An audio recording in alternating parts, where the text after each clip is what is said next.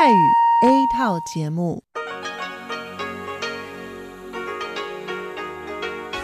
ที่นี่สถานีวิทยุเรดิโอไต้หวันอินเตอร์เนชันแนล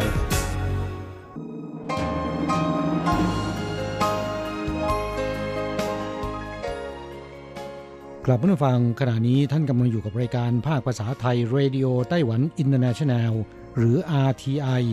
ออกกระจายเสียงจากกรุงไทเปไต้หวันสาธารณรัฐจีน เป็นประจำทุกวันนะครับ นอกจากรับฟังทางเครื่องรับวิทยุได้แล้ว ยังสามารถรับฟังรายการผ่านระบบออนไลน์ได้ที่ thai.rti.org.tw หรือที่ RTI Fanpage นะครับ ขอเชิญติดตามรับฟังรายการของเราได้ ตั้งแต่บัดนี้เป็นต้นไป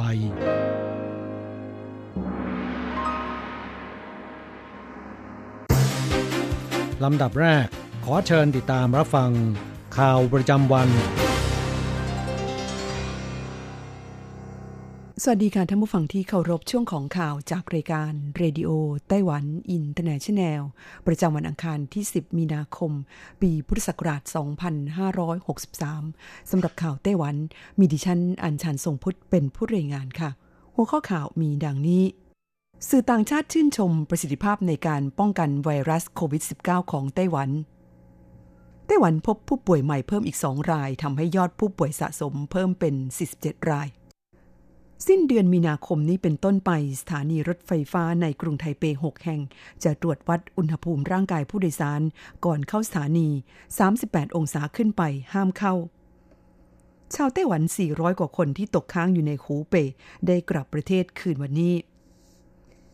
พบหากอยู่ในรถเมล์ที่อากาศไม่ถ่ายเทเชื้อไวรัสโควิด -19 สามารถแพร่กระจายได้ไกลถึง 4.5 เมตร ยังไม่หมดหน้าหนาว วันนี้ทั่วไต้หวันทั้งหนาวทั้งชื้นแฉะ คืนนี้อุณหภูมิต่ำสุดแตะระดับ 14 องศาเซลเซียส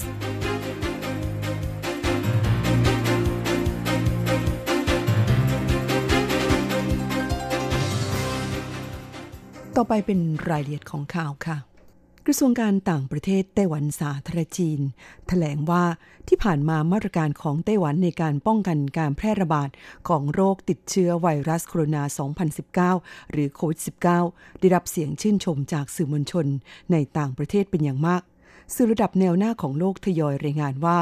มาตรการป้องกันโรคติดต่อของไต้หวันเป็นไปอย่างรัดกุม และไต้หวันไม่ควรถูกกีดกัน ให้อยู่นอกระบบขององค์การอนามัยโลก หรือ WHO ในจำนวนนี้ The Wall Street Journal ของสหรัฐได้เรียกร้องผ่านบทบรรณาธิการ ให้สหรัฐสนับสนุนไต้หวัน พร้อมระบุว่า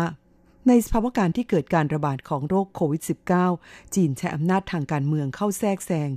WHO ข่มเหงรังแกไต้หวัน และทำให้โลกตกอยู่ในภาวะอันตราย ดังนั้นจึงไม่ควรที่จะอดทนและยอมให้อีกต่อไป ขณะที่บทบรรณาธิการของ The Washington Post และ The Guardian ของอังกฤษ ได้อ้างอิงจุดยืนของกระทรวงการต่างประเทศ โดยระบุว่า WHO ไม่ควรยอมเป็นหุ่นเชิดของจีน ควรใช้ความเชี่ยวชาญ และความเป็นกลางในการเร่งปรับเปลี่ยน การปฏิบัติที่ไม่เหมาะสมที่มีต่อไต้หวันโดยเร็วด้าน International Affair Review ของอินเดียได้ตีพิมพ์บทความเรื่อง ศักยภาพด้านการป้องกันโรคติดต่อของไต้หวัน สอดคล้องกับมาตรฐานสากล โดยได้แสดงความชื่นชม แนวปฏิบัติเพื่อป้องกันโรคติดต่อของไต้หวัน จนถึงขณะนี้สื่อต่างประเทศมีการรายงานข่าวที่เกี่ยวกับมาตรการป้องกันโรคโควิด -19 ของไต้หวันในแง่บวกมากถึง 234 บทความเข้าต่อไปไต้หวันพบผู้ป่วยใหม่เพิ่มอีก 2 รายทำให้ยอดผู้ป่วยสะสมเพิ่มเป็น 47 ราย ศูนย์บัญชาการควบคุมโรคติดต่อไต้หวันแถลงในวันที่ 10 มีนาคมนี้ว่า พบผู้ป่วยโรคติดเชื้อไวรัสโคโรนา 2019 หรือโควิด -19 เพิ่มอีก 2 ราย ทำให้ไต้หวันมียอดผู้ป่วยสะสม 47 ราย โดยผู้ป่วยรายที่ 46 เป็นชายอายุ 20 กว่าปี อาศัยอยู่ทางภาคเหนือ ในระยะนี้ไม่มีปลอดเดินทางไปต่างประเทศ แต่เป็นคนในครอบครัวเดียวกันกับผู้ป่วยรายที่ 34 และอาศัยอยู่ร่วมกันเริ่มมีอาการไอตั้งแต่วันที่ 6 ถึง 8 มีนาคม หลังตรวจคัดกรองครั้งที่ 3 มีผลเป็นบวก จึงยืนยันว่าเป็นผู้ติดเชื้อรายที่ 46 ส่วนผู้ป่วยรายที่ 47 เป็นชายวัย 30 กว่าปี อาศัยอยู่ทางภาคใต้ ช่วงระหว่างวันที่ 2-5 มีนาคม เดินทางไปติดต่องานที่เนเธอร์แลนด์กับเพื่อนร่วมงานอีก2คน หลังกลับไต้หวันแล้ว เริ่มมีไข้ต่ำๆและไอแห้ง เมื่อวันที่ 9 มีนาคม ขณะนี้เข้ารับการรักษาอยู่ในห้องแยกโรคติดเชื้อความดันลบ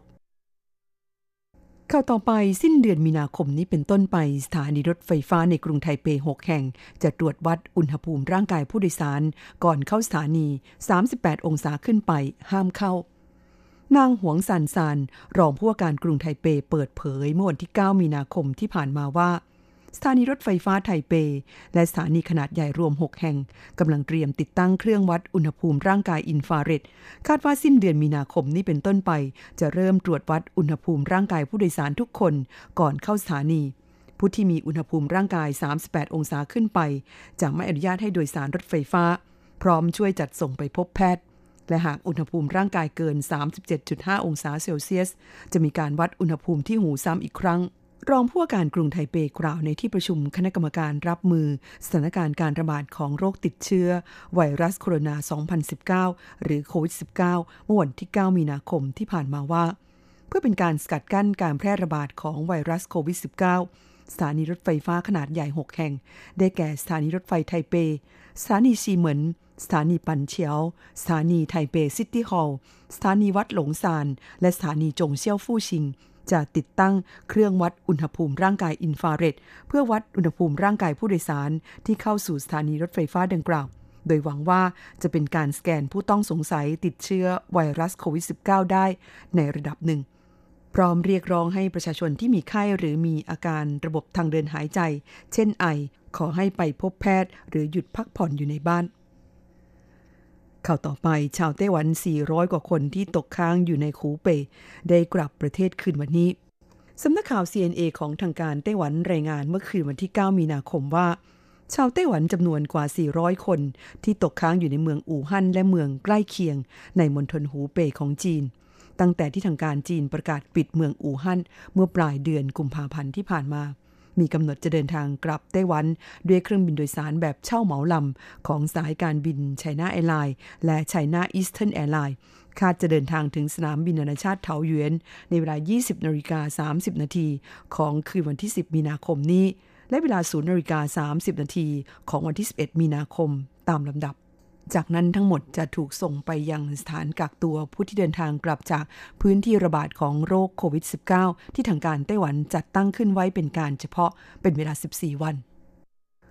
เข้าต่อไปพบหากอยู่ในรถเมล์ที่อากาศไม่ถ่ายเทเชื้อไวรัสโควิด -19 สามารถแพร่กระจายได้ไกลถึง 4.5 เมตร องค์การอนามัยโลกหรือ WHO แนะนำว่าเชื้อไวรัสโควิด -19 มีความสามารถในการแพร่กระจายรุนแรง เพื่อป้องกันการติดเชื้อ การปฏิสัมพันธ์ระหว่างกันของผู้คน ควรรักษาระยะห่างอย่างน้อย 1 เมตร เมื่อเร็วๆนี้จีนพบผู้ป่วยโรคโควิด -19 จำนวน 13 รายติดเชื้อในรถเมล์ จากการวิจัยของทางการจีนพบว่าในรถเมล์อากาศถ่ายเทไม่ดี เชื้อไวรัสโควิด -19 สามารถแพร่กระจายไปได้ไกลที่สุด ในรัศมีถึง 4.5 เมตร และระหว่างที่ลอยตัวอยู่ในอากาศอย่างน้อย 30 นาที สามารถทำให้ผู้คนที่อยู่ภายในรถติดเชื้อได้นอกจากนี้เชื้อไวรัสโควิด -19 ยังสามารถอยู่รอดได้ ภายในสถานที่มิดชิด อากาศไม่ถ่ายเท นานอย่างน้อย 30 นาที นายหลีปิงอิง นายกสมาคม กุมารเวชศาสตร์โรคติดต่อไต้หวันกล่าวว่าละอองฝอยที่ออกมาจากร่างกายของคนเรา แม้จะหล่นลงพื้นในระยะ 1-2 เมตร แต่หากมีลมแรงก็อาจจะทำให้ละอองฝอยนั้นลอยไปได้ไกลขึ้น นอกจากนี้การติดเชื้อในรถเมย์หากลูกบิดประตูหรือราวพยุง มีเชื้อไวรัสของผู้ป่วย ไม่ว่าจะมีระยะที่ห่างกันมากแค่ไหน หากไปจับต้องก็อาจติดเชื้อได้ ดังนั้นแนะนำให้มีการฆ่าเชื้อภายในรถเมย์ทุกวัน ด้านนายหลี่เจียนเหวินผู้จัดการทั่วไปบริษัทขนส่ง MTC บริษัทรถเมย์แห่งหนึ่งในกรุงไทเป เปิดเผยว่ามีการฆ่าเชื้อภายในรถเมย์ทุก 4 ชั่วโมงต่อครั้ง เน้นจุดที่ผู้โดยสารมักสัมผัสหรือจับต้อง อาทิห่วงจับ ราวพยุง เครื่องเซ็นเซอร์บัตรโดยสาร เก้าอี้และหน้าต่างรวมถึงพื้นรถ ผู้เชี่ยวชาญไต้หวันเตือนว่าภายในรถเมย์ซึ่งอากาศไม่ถ่ายเทละอองฝอยจะฟุ้งกระจายไปทั่วถึงทุกมุม ผู้โดยสารควรสวมหน้ากากอนามัยและหมั่นล้างมือ ข่าวต่อไปยังไม่หมดหน้าหนาววันนี้เป็นต้นไปทั่วไต้หวันทั้งหนาวทั้งชื้นแฉะ คืนนี้อุณหภูมิต่ำสุดแตะระดับ 14 องศาเซลเซียส พยากรณ์อากาศของกรมอุตุนิยมวิทยาไต้หวันประจำวันที่ 10 มีนาคม ระบุว่ามวลอากาศหนาวระลอกใหม่เคลื่อนเข้าสู่ไต้หวัน บวกกับอิทธิพลของลมมรสุมตะวันออกเฉียงเหนือ ส่งผลให้ตั้งแต่วันนี้เป็นต้นไป อากาศจะหนาวเย็นลง อุณหภูมิลดทั่วภาพ และคืนวันนี้คือวันที่ 10 มีนาคม ถึงเช้าวันพรุ่งนี้ 11 มีนาคม ภาคเหนืออุณหภูมิต่ำสุดลดลงแต่ระดับ 14 องศาเซลเซียส กรมอุตุนิยมวิทยาเปิดเผยว่า มวลอากาศหนาวระลอกนี้ หอบความชื้นมาด้วยทำให้ทั่วไต้หวันมีฝนฟ้าขนองเป็นหย่อมๆ และฝนตกหนักเป็นบางช่วง แถบภาคกลางขึ้นมาถึงภาคเหนือ อีหลานและควาเลียนมีฝนตก และมีโอกาสที่จะเกิดฝนตกหนักเป็นบางแห่ง ทั่วไต้หวันอากาศเย็นและอุณหภูมิลดลง ภาคเหนือประมาณ 18-20 องศาเซลเซียส ภาคกลางและภาคใต้ 26-28 องศาเซลเซียส หัวเหลียนและไถตง 22-24 องศาเซลเซียส ช่วงที่หนาวที่สุดจะอยู่ระหว่างคืนวันอังคารที่ 10 มีนาคม ถึงเช้าวันพุธที่ 11 มีนาคม ภาคเหนืออุณหภูมิต่ำสุดลดลงแต่ 14 องศาเซลเซียส ส่วนพื้นที่อื่นอยู่ระดับ 16-18 องศาเซลเซียส คาดว่าวันพฤหัสบดีที่ 12 มีนาคม มวลอากาศหนาวระลอกนี้จะอ่อนกำลังลง อากาศจะอบอุ่นขึ้นแต่วันศุกร์ที่ 13 มีนาคม ลมมรสุมตะวันออกเฉียงใต้ทวีกำลังขึ้นอีกระลอก ส่งผลให้อากาศเย็นลงอีกเล็กน้อย ท่านฟังคะนั่นเป็นช่วงของข่าวไต้หวันประจำวันนี้ รายงานโดยดิฉันอัญชันทรงพุทธค่ะ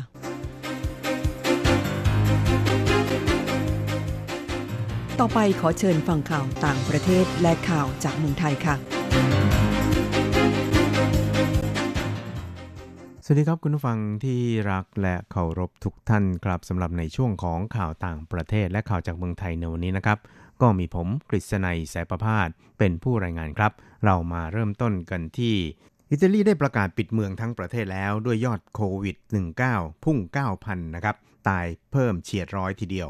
นายกรัฐมนตรีจูเซเป้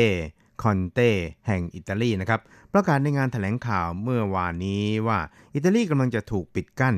ทั่วประเทศแล้ว เพื่อรับมือกับการระบาดของไวรัสโควิด -19 ที่กำลังแพร่กระจายในประเทศอย่างรวดเร็ว ครับอิตาลีนะครับก็เริ่มมาตรการปิดเมืองใน 4 แคว้นทางเหนือของประเทศตั้งแต่เมื่อวันอาทิตย์นะครับรวมทั้งแคว้นลอมบาร์ดีที่มีการระบาดหนักที่สุดกระทบต่อประชาชนถึง 16 ล้านคน แล้วก็ตามในวันจันทร์คือวันรุ่งขึ้นนะครับก็มีรายงานพบผู้ติดเชื้อรายใหม่ถึง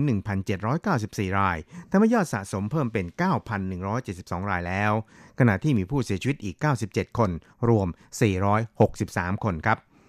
ครับในช่วงเย็นวันจันทร์นะครับรัฐบาลอิตาลีจึงจัดงานแถลงข่าวดังกล่าวโดยนายลุยจิดีมาโยรัฐมนตรีต่างประเทศอิตาลีประกาศการขยายขอบเขตมาตรการปิดเมืองไปยังทั่วประเทศขณะที่ยังรัฐมนตรีคอนเต้ก็เปิดเผยครับว่า พวกเขาจะออกมาตรการที่เข้มงวดยิ่งขึ้นอีก เพื่อต่อสู้กับไวรัสโควิด -19 ครับทั้งนี้นี่นะครับมาตรการดังกล่าวนั้นก็เริ่มตั้งแต่เช้าวันจันทร์นี้ หลังจากที่นายกรัฐมนตรีได้ลงนามในกฤษฎีกา ซึ่งจะทำให้ผู้คนไม่สามารถเข้าออกพื้นที่ในเขตกักกันได้ โดยไม่ได้รับอนุญาตจนถึง 3 เมษายน งานต่างๆ ไม่ว่าจะเป็นงานแต่งงานงานศพต้องถูกเลื่อน รวมทั้งงานเกี่ยวกับศาสนาวัฒนธรรม โรงภาพยนตร์ไนท์คลับ โรงยิมสระว่ายน้ำพิพิธภัณฑ์ และรีสอร์ทสกี ต้องปิดทำการทั้งหมด ส่วนร้านอาหารและร้านกาแฟสามารถเปิดขายได้ในช่วงเวลา 6 นาฬิกาถึง 18 นาฬิกา ซึ่งลูกค้าแต่ละคนนั้นต้องนั่งห่างกันอย่างน้อย 1 เมตรนะครับ ครับช่วงนี้เราไปติดตามข่าวๆจากเมืองไทยกันบ้างครับ โดยเป็นข่าวเกี่ยวกับที่ประชุมคณะกรรมการบริหารนโยบายพลังงานของไทยนะครับ ก็มีมติเห็นชอบสีมาตรการเร่งด่วน เพื่อรองรับผลกระทบของประชาชนและภาคธุรกิจจากการระบาดของโควิด -19 ครับ มาตรการแรกก็คือการคืนเงินค่าประกันการใช้ไฟฟ้า ก็คือค่าประกันมิเตอร์จำนวนประมาณรวมแล้วเนี่ยนะครับ30,000 ล้านบาท ลดค่าไฟฟ้าผันแปรอัตโนมัติ โดยรวมนะครับ23.2 สตางค์ต่อหน่วย เพื่อให้ค่าไฟฟ้าที่เรียกเก็บจากประชาชนโดยรวม คงอยู่ที่ 3.5 บาทต่อหน่วยเป็นเวลา 3 เดือน ตั้งแต่เมษาจนถึงมิถุนายนครับ อีกประการหนึ่งก็คือขยายเวลาชำระค่าไฟฟ้ารอบบินเดือนเมษายน ถึงพฤษภาคมนานถึง 6 เดือนครับ แล้วก็ประการที่ 4 นั้นก็คือนำเงินกองทุนพัฒนาไฟฟ้า 4,000 ล้านบาท ให้รัฐใช้สร้างงาน เพื่อแก้ปัญหาภัยแล้ง เช่น ขุดลอกคูคลอง ผันน้ำเป็นต้นครับ อีกข่าวหนึ่งครับเราไปดูข่าวเกี่ยวกับทางด้าน SME จอบปลดคนงานหนีตายนะครับโควิด -19 ทุบเศรษฐกิจไทย ครึ่งปีแรกดิ่ง 5 แสนล้านบาททีเดียวครับ นายธนวัฒน์พลวิชัย อธิการบดีมหาวิทยาลัยหอการค้าไทย และก็ที่ปรึกษา ศูนย์พยากรเศรษฐกิจและธุรกิจมหาวิทยาลัยหอการค้า ได้ระบุถึงดัชนีความเชื่อมั่น หอการค้าไทยที่สำรวจความคิดเห็นสมาชิกทั่วประเทศกุมภาพันธ์ที่ผ่านมาว่าอยู่ที่ระดับต่ำสุดในรอบ 27 เดือนนะครับ ก็คือ 44.9 เท่านั้น เพราะกังวลการแพร่ระบาดของไวรัสโควิด -19 ที่มีความรุนแรงเพิ่มขึ้นต่อเนื่อง และขยายวงกว้างไปทั่วโลกครับ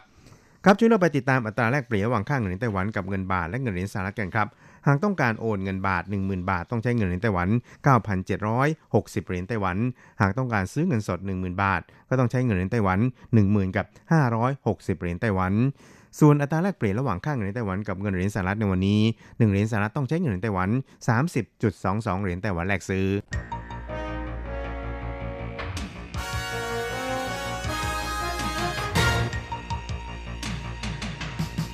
วิทยาการที่ ก้าวหน้า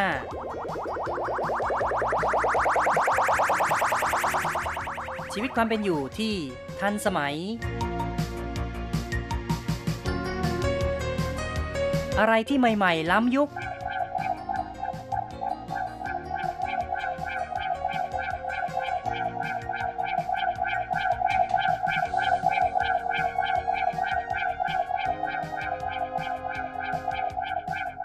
ขอเชิญติดตามในไต้หวันไฮเทค ดำเนินรายการโดย แสงชัย กิตติภูมิวงศ์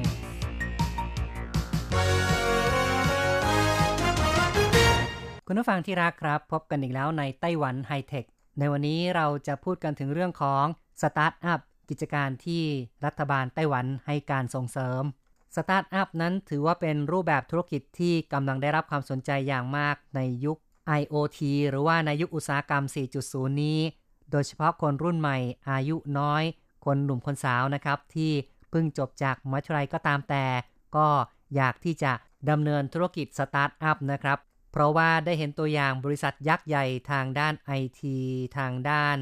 กิจการอุตสาหกรรมสารสนเทศนะครับ ได้แก่ Microsoft Apple Google หรือว่า Facebook ก็ตามแต่ ก็ล้วนแต่มีการประยุกต์ใช้เทคโนโลยีสมัยใหม่ที่ก้าวหน้า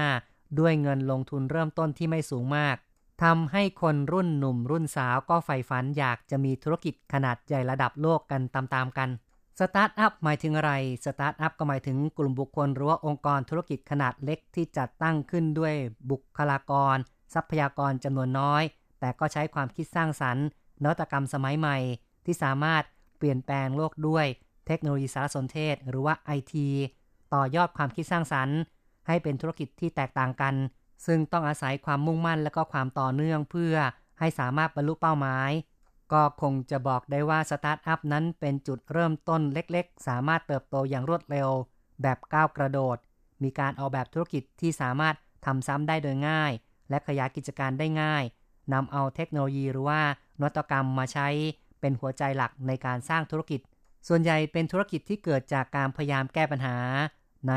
ชีวิตประจำวันของผู้คนหรือว่าเห็นโอกาสธุรกิจที่ยังไม่เคยเกิดขึ้น หรือมีใครทำขึ้นมาก่อน แนวโน้มธุรกิจสตาร์ทอัพนั้นสามารถที่จะส่งผลกระทบต่อเศรษฐกิจโลกได้อย่างกว้างขวาง ซึ่งประเทศต่างๆ นั้นก็พยายามมุ่งลงทุนในด้านนี้ ส่งเสริม เยาวชนในประเทศของตนเอง ให้หันมาประกอบธุรกิจสตาร์ทอัพกันมากขึ้น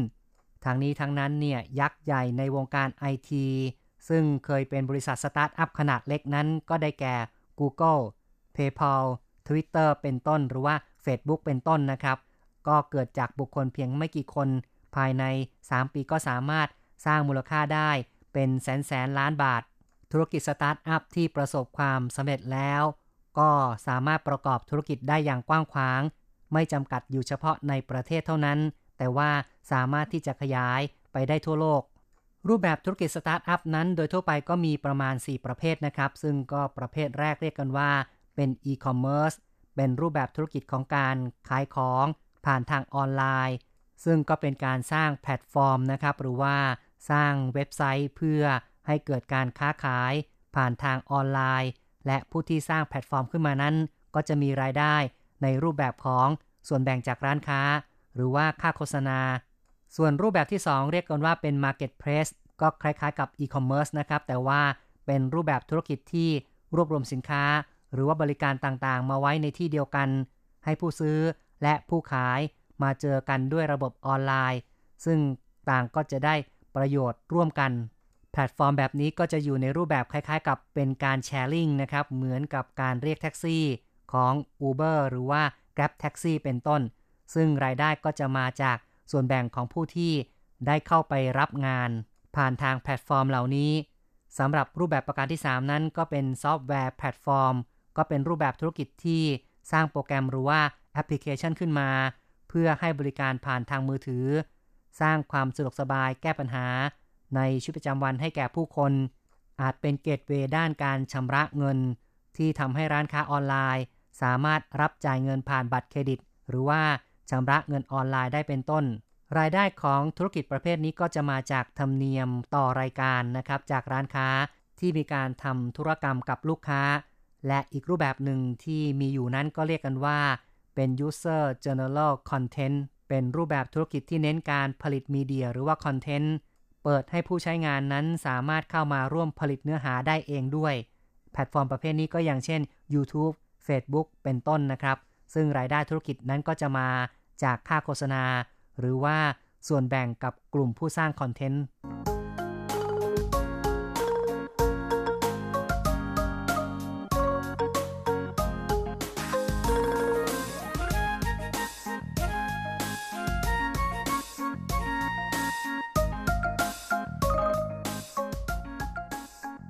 การดำเนินธุรกิจสตาร์ทอัพนั้นก็ไม่ใช่เรื่องง่าย ผู้ที่จะประกอบธุรกิจอย่างนี้จะต้องมีไอเดียที่แปลกใหม่ และจะต้องมีเงินลงทุนในขั้นเริ่มต้นด้วย ต้องพยายามคิดที่จะตอบปัญหา การแก้โจทย์ให้แก่กลุ่มเป้าหมาย และพยายามพัฒนาสินค้าให้ตรงกับความต้องการของตลาด จากการรวบรวมข้อมูลการวิจัยนั้นก็พบว่าธุรกิจสตาร์ทอัพนั้นส่วนใหญ่ในช่วงแรก ๆ เนี่ยมักจะไม่มีไรายได้ เพราะฉะนั้นก็ต้องพยายามหาทางระดมทุน ซึ่งก็สามารถทำได้หลากหลายรูปแบบ โดยหลักๆนั้นก็จะมีการใช้ทุนตนเอง ทุนของครอบครัว หรือว่าร่วมทุนกับผู้ที่ก่อตั้งร่วมกัน หรือว่าอาจจะได้เงินลงทุนจากกลุ่มนักลงทุนอิสระนะครับ ที่สนใจรูปแบบธุรกิจที่กลุ่มสตาร์ทอัพได้วางแผน นอกจากนี้ก็ยังมีเงินทุนหรือทรัพยากรจากผู้ให้การสนับสนุน ในกลุ่มของ Incubator หรือว่า Accelerator นะครับ ซึ่งก็เป็นผู้ที่สนับสนุนหรือว่าเป็นที่ปรึกษาด้านธุรกิจ ในสาขาต่างๆ อย่างเช่น การตลาด การเงิน กฎหมาย ประการต่อไปนั้นก็เป็นการระดมเงินทุนผ่านการระดมจากสาธารณะ ผ่านการบริจาคหรือว่าการระดมทุนแลกกับสิทธิประโยชน์บางประการ หรือว่าระดมทุนแบบการขอกู้ รวมถึงการแบ่งหุ้น และอีกแบบหนึ่งนั้นก็เป็นการระดมทุนจากกลุ่ม ลงทุนในรูปแบบองค์กรสถาบัน เรียกกันว่า Venture Capital นะครับ ซึ่งกลุ่มคนหรือว่าสถาบันเหล่านี้ ก็จะเลือกลงทุนในธุรกิจที่เริ่มเห็นว่ากำลังจะเติบโต สามารถขยายฐานลูกค้าได้มากขึ้น ไปจนถึงธุรกิจเติบโตแล้ว และต้องการขยายไปสู่ต่างประเทศ ปัจจัยสำคัญประการหนึ่งที่จะทำให้ธุรกิจสตาร์ทอัพนั้นประสบความสำเร็จได้ก็คือว่า ผู้ที่ร่วมก่อตั้งบริษัทนั้น ต้องสามารถจุดประกายให้นักลงทุนเนี่ยเห็นว่าบริษัทมีอนาคตที่ดีนะครับ แล้วก็ยอมมาร่วมลงทุนด้วย ซึ่งถ้าสามารถระดมทุนได้ก็จะเป็นประโยชน์ในการขยายธุรกิจ ทั้งนี้ทั้งนั้นผู้ก่อตั้งธุรกิจสตาร์ทอัพนะครับ ส่วนใหญ่ก็คาดหวังว่า จะเป็นที่ต้องตาต้องใจของกลุ่มนักลงทุน เพราะถ้าหากว่ามีผู้ร่วมทุนด้วย ก็จะเป็นการลดความเสี่ยงได้อย่างมาก นั่นก็หมายความว่า ถ้าผู้ลงทุนเนี่ยต้องไปกู้ยืมเงินมาเพื่อลงทุนนะครับ หากกิจการประสบความล้มเหลว ก็อาจจะมีหนี้สินล้นพ้นตัว แต่ถ้าว่ามีผู้ร่วมทุนด้วย ก็เป็นการกระจายความเสี่ยงนะครับ นักลงทุนที่มาร่วมทุนนั้น ยอมที่จะแบกรับความเสี่ยงด้วยกัน หากสำเร็จก็สำเร็จไปด้วยกัน แต่ถ้าว่าล้มเหลว ผู้ที่ก่อตั้งธุรกิจสตาร์ทอัพนั้น ก็ไม่ถึงกับว่าต้องมีหนี้สินมากมายนะครับ ยังสามารถที่จะไป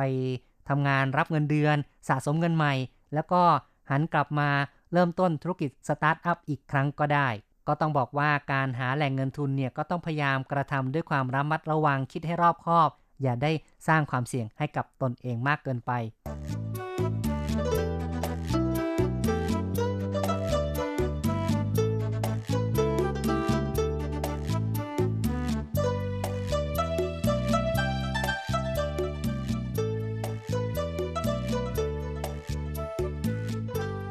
คุณผู้ฟังครับต่อไปเราก็จะ มาพูดกันถึงการผลักดันธุรกิจสตาร์ทอัพของไต้หวันนะครับ ซึ่งอย่างที่บอกไว้ว่าธุรกิจสตาร์ทอัพนั้นเป็นสิ่งที่หลาย ๆ ประเทศต่างก็สนใจรัฐบาลให้การสนับสนุน มีผู้คาดการว่าถึงปี 2030 มูลค่าเศรษฐกิจ AI ในเอเชีย จะสูงถึง 98 ล้านล้านเหรียญไต้หวัน รัฐบาลไต้หวันจึงทุ่มงบประมาณ ปรับปรุง บ้านพักนักกีฬาวิทยาลัยโลกนะครับ หรือว่า University ซึ่งตั้งอยู่ที่เขตลินโคของกรุงไทเป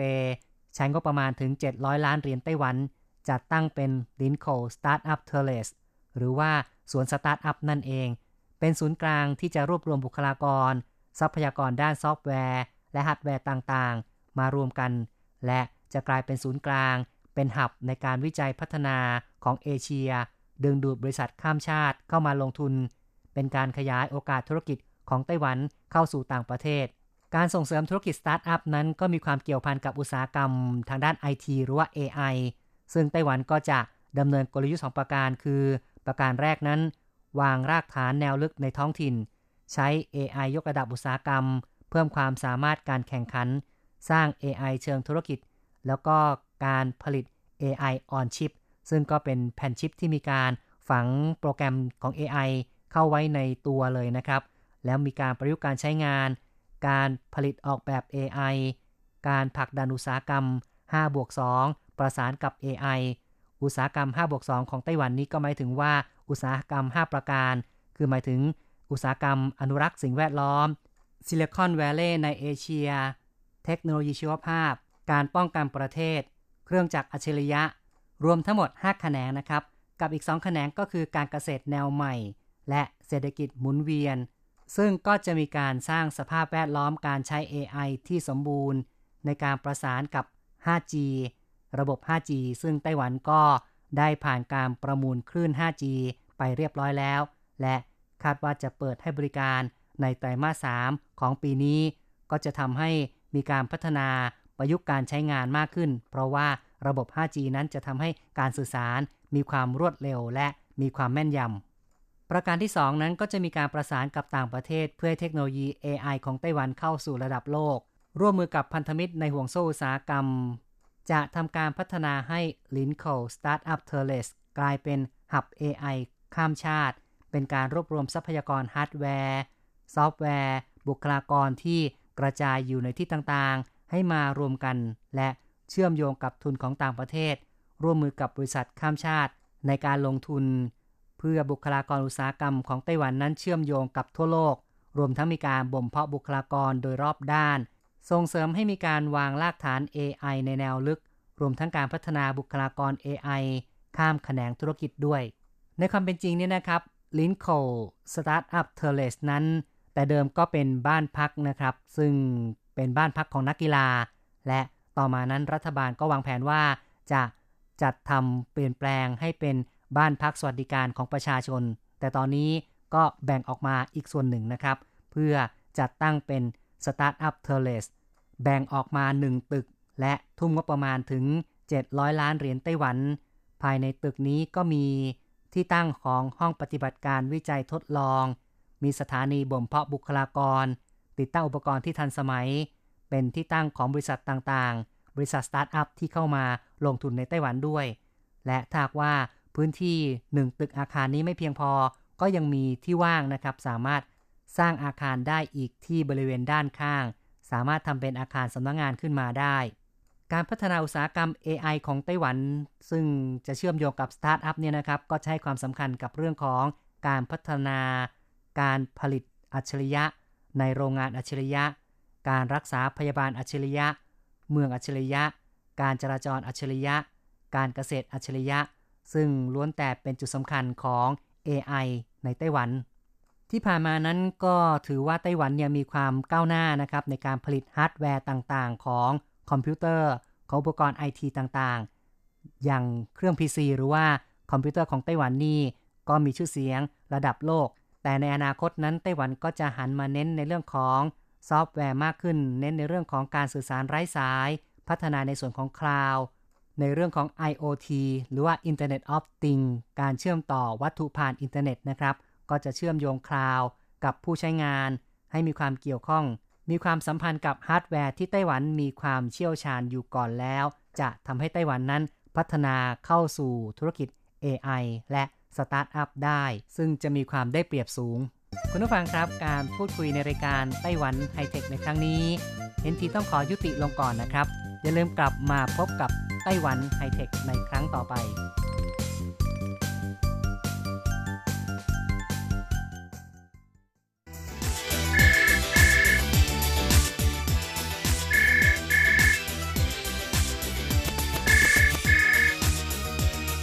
ที่นี่มีเรื่องราวมากมาย ที่นี่มีสิ่งที่น่าสนใจ เราเชื่อว่าที่นี่ มีสิ่งที่คุณอยากรู้ อยากเห็น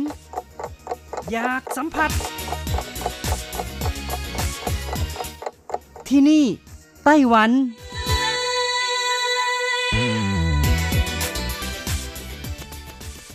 วัสดีค่ะ คุณผู้ฟังที่รักทุกท่านพบกันช่วงเวลาที่นี่ไต้หวันกับรจรัสยนสุวรรณพร้อมกับเนื้อหาสาระดีๆ ที่เกี่ยวข้องกับในไต้หวันมาเล่าสู่กันฟังประจำทุกสัปดาห์ ในสัปดาห์นี้ก็ยังคงมีเรื่องราวดีๆ ที่จะนำมาเล่าให้ฟังก็คือเรื่องของการที่ไต้หวันผลิตหน้ากากอนามัย ซึ่งมีการคาดการว่าต้นเดือนเมษายนจะผลิตได้วันละ 13 ล้านชิ้นต่อวันนะคะ ซึ่งไต้หวันทำได้อย่างไรนะคะ วันนี้รัชรัตจะนำเรื่องราวและเจาะลึกเกี่ยวกับการผลิตหน้ากากอนามัยมาเล่าสู่กันฟังค่ะ ค่ะ คุณผู้ฟังคะหลังจากการระบาดของโคโรนาไวรัสสายพันธุ์ใหม่ 2019 หรือโควิด -19 ไปเกือบทั่วทุกมุมโลกแล้วนะคะ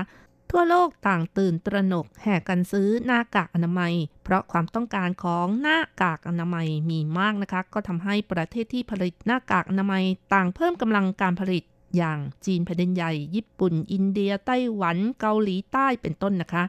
สำหรับในไต้หวันเองค่ะ รัฐบาลห้ามผู้ผลิตหน้ากากอนามัยส่งออกเป็นเวลาหนึ่งเดือน อย่างไรก็ตามความต้องการของหน้ากากอนามัยในประเทศก็ยังไม่เพียงพอนะคะ เพราะฉะนั้นทางรัฐบาลจึงใช้มาตรการจัดเก็บหน้ากากอนามัยที่ทางโรงงานผลิตได้ แล้วนำมาจำหน่ายให้กับประชาชน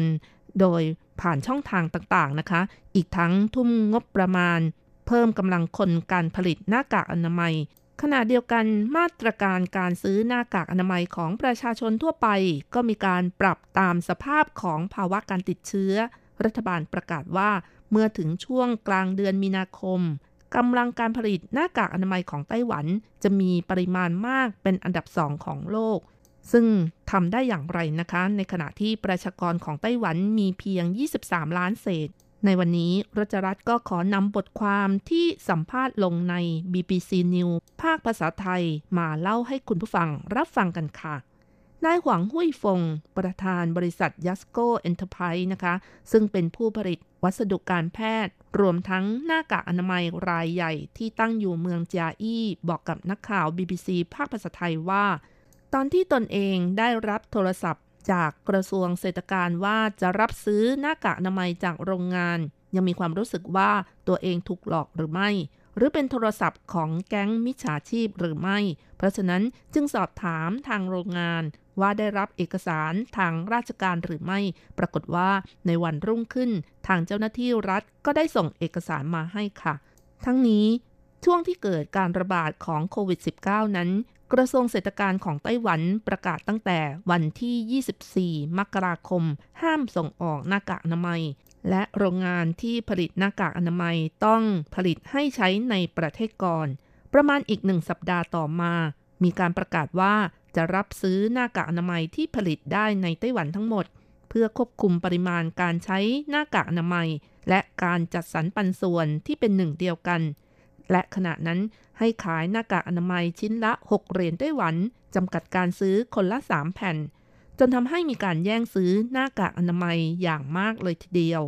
ดังนั้นในวันที่ 6 กุมภาพันธ์ เริ่มมีมาตรการการซื้อหน้ากากอนามัย โดยใช้บัตรประกันสุขภาพ จากร้านขายยาในราคาชิ้นละ 5 เหรียญไต้หวัน เพื่อลดการวิพากษ์วิจารณ์ของประชาชน หลังจากที่รู้ว่ารัฐบาลรับซื้อหน้ากากอนามัยจากโรงงานแล้วนะคะ นายหวงหุยฟงนะคะประธานโรงงานยัสโกก็บอกว่า ตัวเองรู้สึกโล่งอกไปหน่อย เพราะว่าการที่รัฐบาลรับซื้อหน้ากากอนามัย ได้ลดความยุ่งยากหรือความไม่สบายใจลงไปไม่น้อยเช่นกัน เพราะว่าตอนที่กำลังเกิดการระบาดของโควิด -19 อยู่นั้น ผู้ค้าปลีก ผู้ค้าส่งจำนวนมาก ต่างเพิ่มออเดอร์เป็นจำนวนมาก แม้กระทั่งมีบางคนเช่ารถบรรทุกขนาดใหญ่ มาซื้อสินค้าถึงโรงงาน ทั้งๆทที่ตนเองนั้นไม่มีสินค้าปริมาณมากอย่างนั้น นอกจากนี้แล้วก็ยังมีญาติสนิทมิสหายจำนวนไม่น้อย ต่างขอซื้อหน้ากากอนามัยจากโรงงานนายหวังหุยฟงบอกว่าตนเองโล่งอกไปเลยที่รัฐบาลรับซื้อหน้ากากอนามัย ไม่ต้องมาอธิบาย หรือมีแรงกดดันจากความสัมพันธภาพของญาติสนิทมิตรสหายด้วย หลังจากที่รัฐบาลรับซื้อหน้ากากอนามัยจากโรงงานแล้วนะคะ โรงงานผู้ผลิตหน้ากากอนามัยส่วนใหญ่ก็พึงพอใจกับการกระทำของรัฐบาล เนื่องจากต้นทุนการผลิตหน้ากากอนามัยทั่วไปนั้น ชิ้นละประมาณ 60 สตางค์ขายให้กับพ่อค้าคนกลางประมาณ 1.5 เหรียญไต้หวันนะคะ แต่ว่ารัฐบาลรับซื้อ 2.5 เหรียญไต้หวัน ซึ่งรัฐบาลก็รับซื้อในราคาที่ต่างเป็นที่พอใจของโรงงานผู้ผลิตค่ะ เว้นเสียแต่ว่าทางโรงงานต้องการขึ้นราคาหน้ากากอนามัยกำไรของการผลิตหน้ากากอนามัยถือว่าไม่มากนัก ก่อนหน้านี้ผู้ประกอบการหน้ากากอนามัยส่วนใหญ่ก็ย้ายฐานการผลิตไปอยู่ที่จีนแผ่นดินใหญ่ แม้ในปัจจุบันเกือบ 90% อาศัยการนำเข้ามาจากต่างประเทศ นายหวังหุยฟง ผู้มีประสบการณ์ด้านการผลิตหน้ากากอนามัยมานาน 30 ปี ชี้ว่าไต้หวันมีความต้องการหน้ากากอนามัยที่ทำจากผ้าฝ้ายเป็นหลัก แล้วก็มีความต้องการสูง ใส่เพื่อรักษาความอบอุ่น มักจะสวมหน้ากากแบบนี้ในช่วงหน้าหนาว หากขับขี่รถจักรยานยนต์ ก็มักจะสวมหน้ากากอนามัยแบบกันฝุ่น หรือเวลาทำงานในโรงงาน เพื่อใช้ป้องกันฝุ่นเช่นกัน แต่ถ้าย้อนประวัติการใช้หน้ากากอนามัยแล้วนะคะ ในยุคที่ญี่ปุ่นยึดครองไต้หวันก็เริ่มมีการผลิตแล้วค่ะ อย่างในปี 1920 นะคะ ที่มีการระบาดของเยื่อหุ้มสมองอักเสบในไต้หวัน มีการบันทึกเกี่ยวกับการใช้หน้ากากอนามัยแล้ว ต่อมาในปี 2003 ที่มีการระบาดของโรคซาร์คนไต้หวันก็แย่งซื้อหน้ากากอนามัย และมาในครั้งนี้ที่มีการระบาดของโควิด -19 คนไต้หวันต่างตื่นตระหนกแย่งซื้อหน้ากากอนามัยเช่นกัน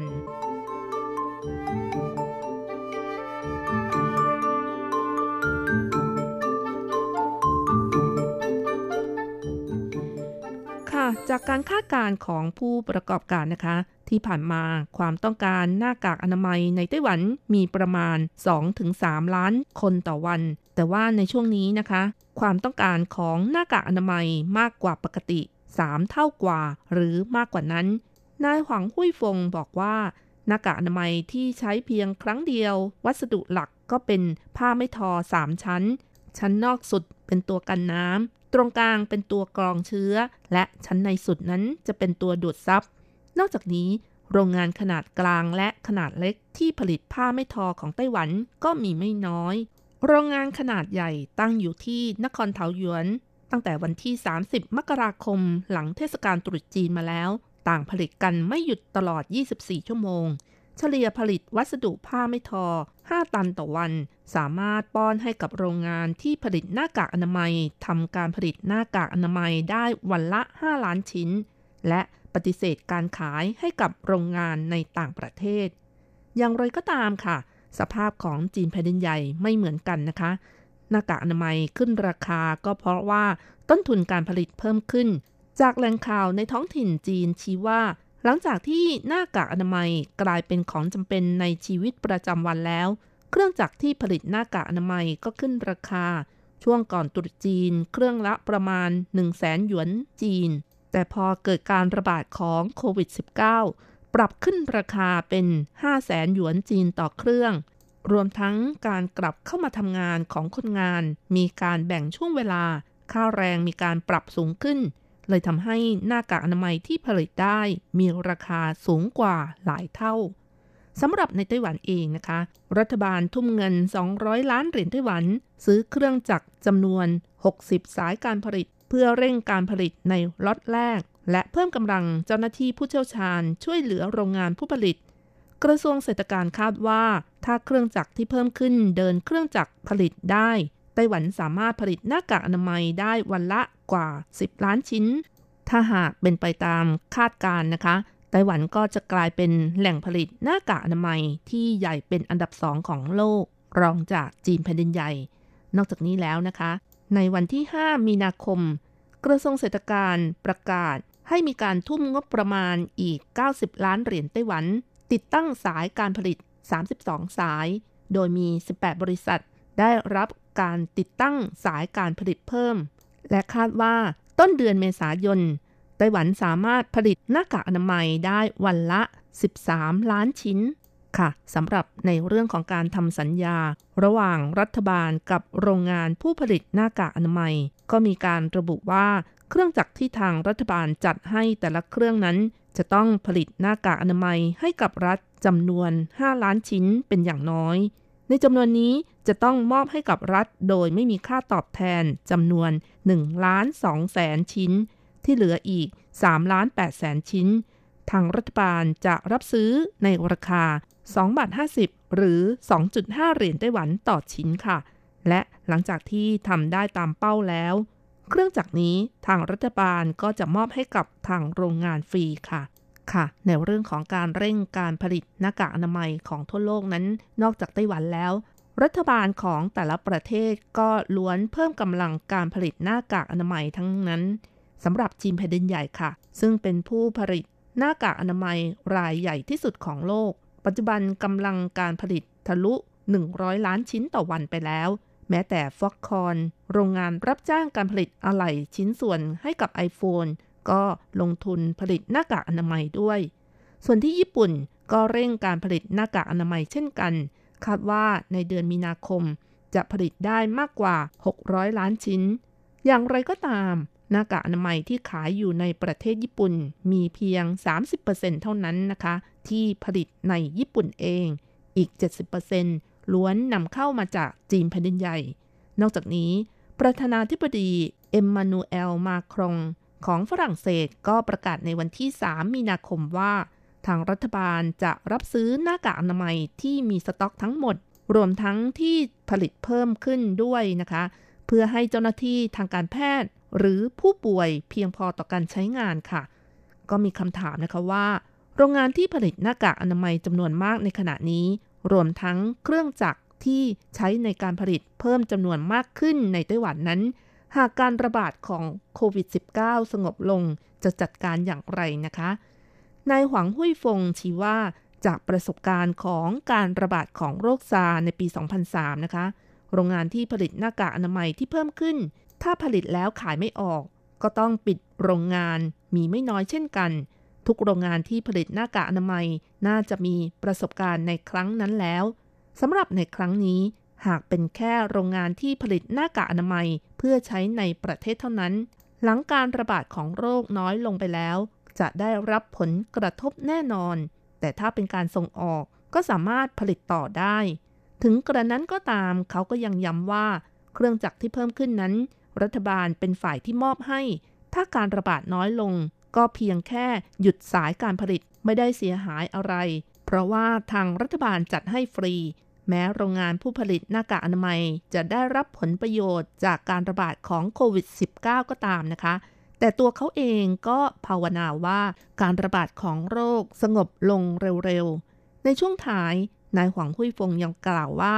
สิ่งที่น่ากลัวไปก่อนนั้นก็คือ วัตถุดิบสำหรับการผลิตผ้าก๊อซที่ใช้ ทางการแพทย์หลักๆ แล้วก็อยู่ที่จีนแผ่นดินใหญ่ หากทางจีนหยุดการผลิต รับรองว่าจะส่งผลไปทั่วโลกอย่างไม่คาดคิดแน่นอนเลยค่ะค่ะคุณผู้ฟังคะก็หวังเป็นอย่างยิ่งนะคะว่าการระบาดของโควิด -19 ที่ไปทั่วโลกแล้วนั้น ภาวนาให้สงบลงอย่างเร็วนะคะ แล้วก็มีผู้คนล้มตายน้อยที่สุดค่ะ เอาละค่ะ คุณผู้ฟังเวลาของรายการหมดลงอีกแล้วนะคะ อย่าลืมนะคะ กลับมาติดตามเรื่องราวดีๆ ในช่วงเวลาที่นี่ไต้หวันกับรจรัสยนต์สุวรรณในช่วงเวลาที่นี่ไต้หวัน สัปดาห์หน้าเวลาเดียวกันสำหรับวันนี้ขอให้คุณฟังทุกท่าน มีสุขภาพร่างกายแข็งแรง มีความสุข สวัสดีค่ะ他总是嚷着要到海边 找谁？那剩下的银发， 藏起了多少嘲讽的泪？有没有一个完美地方，可以让他们牵着手，不害怕别人会望得到？深呼吸，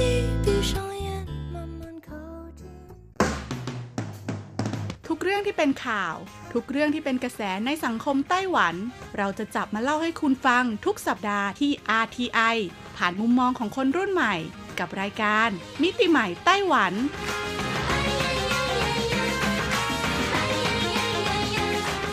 สวัสดีค่ะคุณผู้ฟัง RTI ที่เคารพทุกท่านขอต้อนรับเข้าสู่รายการมิติใหม่ไต้หวันค่ะ รายการที่จะนำเสนอเรื่องราวดีๆ ที่เกิดขึ้นในไต้หวันนะคะดำเนินรายการโดยดิฉันดีเจยุ้ยมณพรชัยวุฒิค่ะ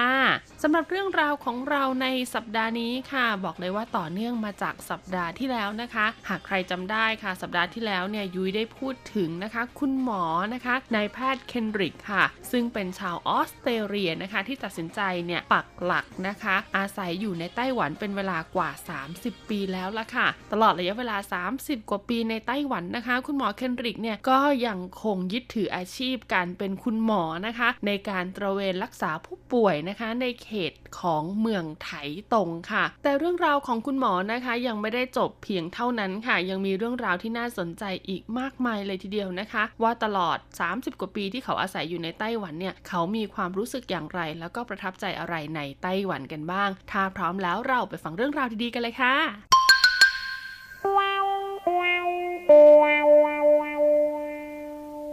นายแพทย์เคนริกนะคะ ตระเวนรักษาผู้ป่วยมาแล้วทั่วทุกมุมโลกค่ะ และในปีคริสต์ศักราช 1988 นายแพทย์เคนริกเนี่ย ก็ต้องเดินทางไปปฏิบัติภารกิจของสภากาชาติโลก ที่จังหวัดกัมบงสบือนะคะ ประเทศกัมพูชา ซึ่งเป็นพื้นที่ที่เกิดสงครามภายใน นอกจากต้องรับมือกับผู้ป่วยโรคตับอักเสบ เยื่อหุ้มสมองอักเสบ แล้วก็ไข้มาลาเรียนะคะ เขายังต้องผ่าตัดแขนขาของทหารที่ได้รับบาดเจ็บจากระเบิดด้วย ช่วงที่สถานการณ์รุนแรงที่สุดนะคะ เขาต้องตัดขาผู้ป่วยวันละ6-8 คน บางครั้งเนี่ยสัปดาห์หนึ่งมากกว่า 20 คน ซึ่งในระหว่างการผ่าตัดนะคะ ภายนอกของโรงพยาบาลเนี่ยก็ยังมีเสียงปืนนะคะ ดังระงมไม่ขาดระยะเลยทีเดียว คุณหวังยวนหลิงภรรยาของนายแพทย์เคนริกนะคะ ซึ่งขณะนั้นเนี่ยยังเป็นแค่แฟนกันอยู่เนาะก็ได้ทำงานเป็นล่ามประจำโรงพยาบาลเซนต์แมรี่ค่ะ เธอได้เดินทางไปที่ประเทศกัมพูชานะคะ โดยต้องนั่งเครื่องบินจากกรุงไทเป ไปลงที่กรุงเทพมหานคร จากนั้นก็ต่อเครื่องไปที่นครโฮจิมินห์ค่ะ แล้วบินจากโฮจิมินห์ต่อไปยังกัมพูชานะคะทำให้นายแพทย์เคนริกเนี่ยรู้สึกซาบซึ้งใจเป็นอย่างยิ่ง เมื่อเสร็จสิ้นภารกิจที่กัมพูชาแล้ว ไต้หวันจึงกลายเป็นจุดหมายปลายทางลำดับต่อไปของเขา นายแพทย์เคนริกนะคะชื่นชอบการปีนเขามากๆเลยค่ะ แต่เนื่องจากออสเตรเลียเนี่ยไม่มีภูเขาสูงนะคะ ในช่วงวัยรุ่นเนี่ยนายแพทย์เคนริกจึงต้องเดินทางไปประเทศเพื่อนบ้าน ซึ่งก็คือนิวซีแลนด์ค่ะ เป็นประจำทุกปี เพื่อปีนภูเขารังกิ หรือ Mount Cook นะคะ ซึ่งเป็นภูเขาสูงที่สุดของนิวซีแลนด์เขาไม่อาจทนเสียงเรียกร้องของหัวใจได้อีกค่ะ หลังจากเว้นว่างจากการทำงานนะคะนายแพทย์เคนริกเนี่ยจึงเดินทางไปที่ยอดเขาเอเวอเรสต์ติดต่อกันถึง 9 ปี แต่เขาไม่ได้ไปเพียงลำพังอีกแล้วนะคะ เพราะว่างานนี้เนี่ยเขามีคุณหวังหยวนหลิงผู้เป็นภรรยาเคียงข้างไปด้วยนายแพทย์เคนริกบอกว่าเธอน่าจะเป็นผู้หญิงไต้หวันเพียงไม่กี่คน ที่เคยไปยอดเขาเอเวอเรสต์บ่อยที่สุด เป้าหมายของนายแพทย์เคนริกนะคะ ไม่ได้อยู่ที่การพิชิตยอดเขา เขาต้องการเพียงแค่ได้ปีนขึ้นไปบนเขาสนุกๆในยามที่ว่างเว้นจากการทำงานเท่านั้น ด้วยเหตุนี้เองค่ะในปีคริสต์ศักราช 2002 เขาจึงไปเป็นแพทย์อาสาที่คลินิกเล็กๆแห่งหนึ่งบนภูเขาเอเวอเรสต์ณความสูง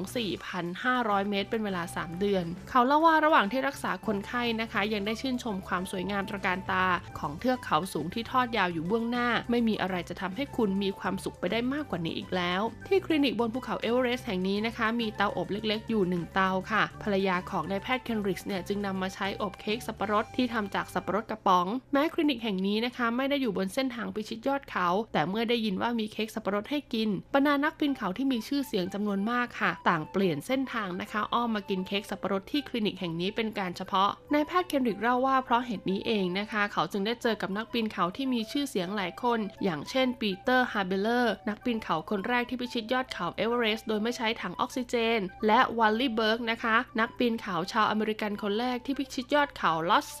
ยอดเขาสูงสุดเป็นอันดับ 4 ของโลก ในปีคศ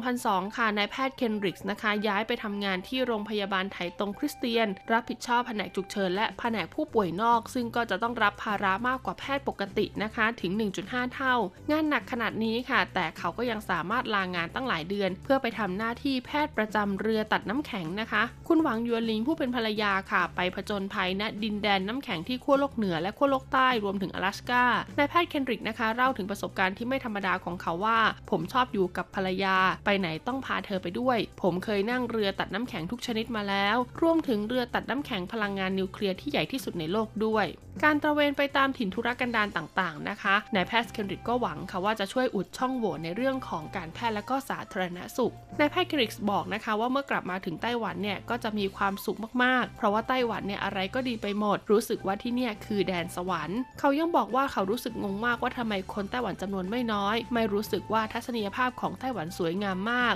สังคมที่มีความปลอดภัยสูงไม่เหมือนกับที่ออสเตรเลียที่มีพวกยาเสพติดเยอะแยะ ไปขโมยของแล้วก็เอาของไปขายที่ตลาดมือสอง แต่ที่ไต้หวันไม่ค่อยมีขายของที่ตลาดมือสองหรือสถานที่รับซื้อของโจร ในปีคศ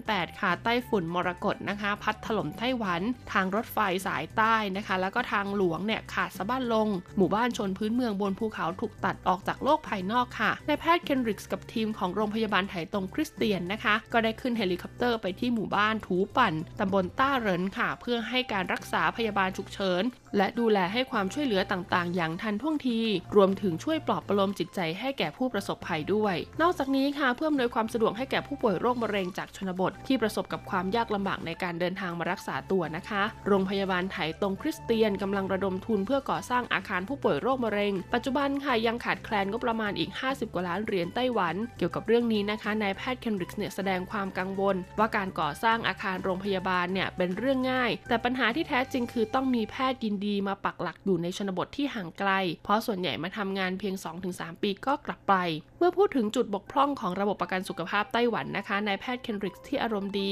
และท่าทางสบายๆอยู่ตลอดเวลาเปลี่ยนสีหน้าเคร่งครึมขึ้นมาทันทีค่ะ เขากล่าวว่าการแก้ไขปัญหานี้ควรศึกษาจากระบบของต่างประเทศ ที่ให้แพทย์เวชศาสตร์ครอบครัวนะคะ ซึ่งเป็นผู้ให้การรักษาพยาบาลแก่ประชาชนเป็นด่านแรกเนี่ยสามารถตรวจโรคเบื้องต้น ในแผนกสูตินารีเวชและสัญญกรรม และหากเป็นโรคร้ายนะคะ ก็จะต้องไปรับการรักษาที่โรงพยาบาลขนาดใหญ่ ซึ่งจะเป็นการป้องกันการใช้ทรัพยากรทางการการแพทย์อย่างฟุ่มเฟือย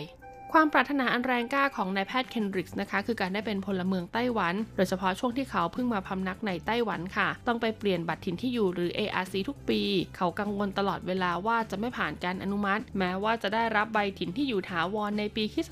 2004 แล้วก็ตาม แต่เนื่องจากไม่ใช่พลเมืองไต้หวัน นอกจากจะไม่มีสิทธิ์เลือกตั้งแล้ว หลักประกันด้านสิทธิทางกฎหมายนะคะ อย่างเช่นในเรื่องของทรัพย์สินมรดกต่างๆเนี่ยก็มีรายละเอียดที่แตกต่างกันออกไปค่ะ บ้านของนายแพทย์เคนริกส์ที่ตูหลันนะคะ ซึ่งเขาออกแบบเองเนี่ย เขาได้ทำการถากถางที่ดินรกร้างว่างเปล่า สร้างสรรค์จนกลายเป็นบ้านสไตล์วิลล่าน่าพักอาศัยนายแพทย์เคนริกส์นะคะ หลงใหลการทำโมเดลเรือโบราณค่ะ หรือว่า Cutty Sark ซึ่งเขาเนี่ยเริ่มทำมาตั้งแต่อายุ 15 ปีนายแพทย์เคนริกส์กล่าวว่าเขาเป็นช่างไม้ฝีมือชั้นครูเลยทีเดียวนะคะ ดังนั้นเนี่ยเฟอร์นิเจอร์ในบ้านตั้งแต่เตียงตู้กับข้าว เก้าอี้นั่งรับประทานอาหารรวมถึงโคมไฟล้วนเป็นฝีมือของนายแพทย์เคนริกทั้งสิ้น ส่วนภาพวาดสีน้ำมันนะคะ ที่มีสีสันสดใส ซึ่งแขวนอยู่เต็มฝาผนังบ้านเนี่ยก็เป็นผลงานจากการใช้เวลาในยามว่าง หลังกลับมาอยู่ไต้หวันของสามีภรรยานักประจนภัยคู่นี้ ที่เคยตะเวนไปเยือนดินแดนน้ำแข็งขั้วโลกและเทือกเขาสูงชันมาแล้ว เมื่อกระทรวงมหาดไทยไต้หวันแก้ไขกฎหมายว่าด้วยสัญชาติ และเพื่อเป็นการยกย่องเชิดชูในแพทย์เคนทริกนะคะ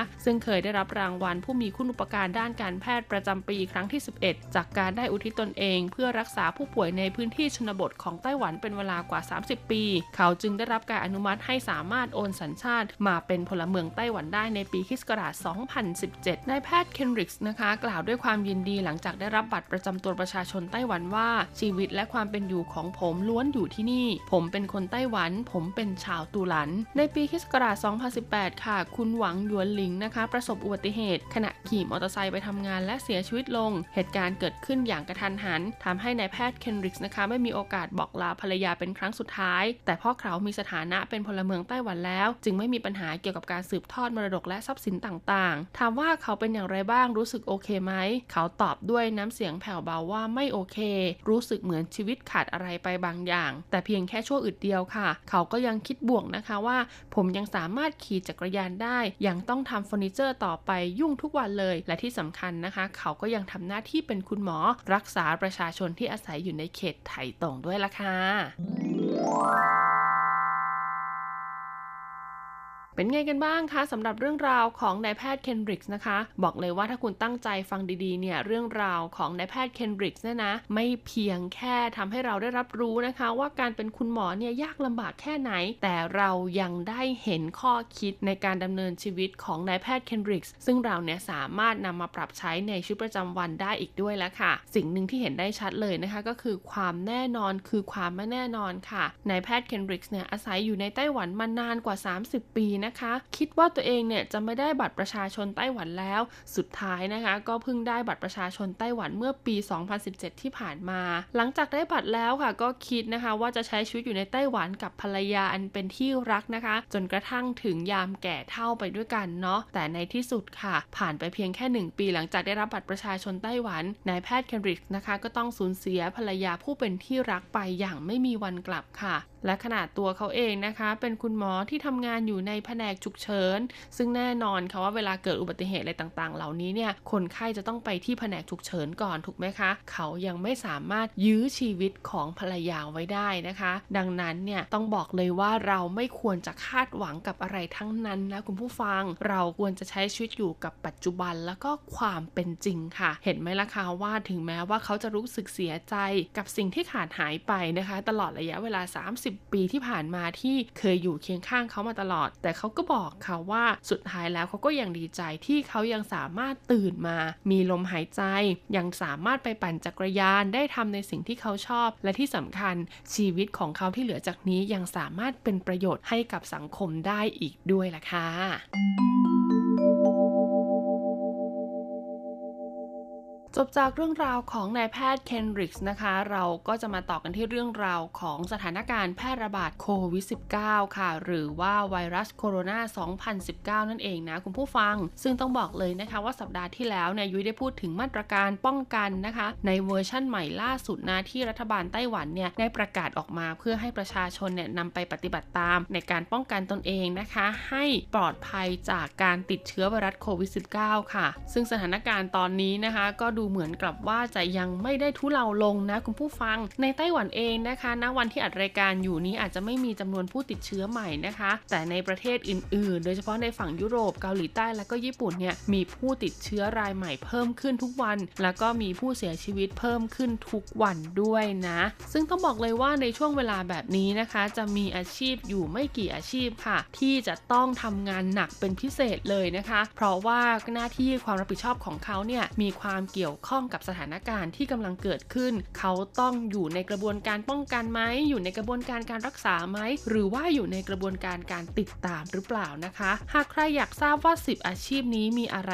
บ้างนะคะ ที่เรียกได้ว่าต้องทำงานหนักมาก ๆ ในช่วงสถานการณ์โควิด -19 นี้ วันนี้ยุ้ยมีมาบอกเล่ากันค่ะ เป็น 10 อาชีพนะคะ ที่คนไต้หวันโหวตว่าเหนื่อยที่สุดจริง ๆ เลยค่ะ ในช่วงการแพร่ระบาดของสถานการณ์โควิด -19 ตลอด3 เดือนที่ผ่านมา เรามาเริ่มกันที่ผลโหวตอันดับหนึ่งเลยค่ะ คนไต้หวันโหวตให้เจ้าหน้าที่นะคะ หน่วยงานราชการที่ปฏิบัติงานนะคะ เกี่ยวข้องกับการป้องกันการแพร่ระบาด รวมถึงเจ้าหน้าที่นะคะที่อยู่ในศูนย์บัญชาการป้องกันโรคระบาดไต้หวันค่ะ คุณผู้ฟังว่าเป็นอาชีพที่เหนื่อยแล้วก็ทำงานหนักที่สุดนะคะ เรียกได้ว่าทำงานตลอด 24 ชั่วโมงเลยทีเดียว เพราะอะไรนะคะ เพราะว่านอกเหนือจากเขาจะต้องทำการวางแผนนะคะ ป้องกันการแพร่ระบาดภายในประเทศเนี่ยไม่ไม่ให้ขยายวงกว้างแล้ว เขาก็ยังต้องทำงานประสานกับหน่วยงานอื่น ๆ ทั้งในและต่างประเทศ เพื่อป้องกันไม่ให้การแพร่ระบาดจากต่างประเทศเนี่ยหลุดลอดเข้ามาในประเทศของตัวเองด้วย ดังนั้นเนี่ยเขาก็จะต้องทำการติดตามข่าวสารทุกอย่างอยู่ตลอดเวลาเลยนะคะ ที่สำคัญค่ะจะต้องทำการอัปเดตสถานการณ์นะคะ ที่มีการเปลี่ยนแปลงให้ประชาชนเนี่ยได้รับทราบอย่างต่อเนื่องค่ะ ประชาชนเนี่ยจะได้เตรียมพร้อมรับมืออย่างทันท่วงที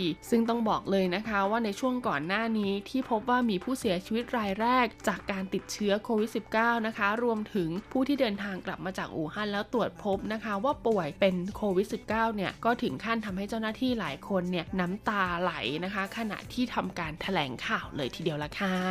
ต้องบอกเลยนะคะว่านี่เพียงแค่อันดับแรกเท่านั้นนะ คุณผู้ฟังยังเหลืออันดับ 2 ถึงอันดับ 10 ค่ะ แต่เวลาของสัปดาห์นี้หมดลงแล้วนะ เรามาต่อกันในสัปดาห์หน้านะคะ สวัสดีค่ะสำคัญขนาดไหน มีเงินทองมากมาย ซื้อความรัก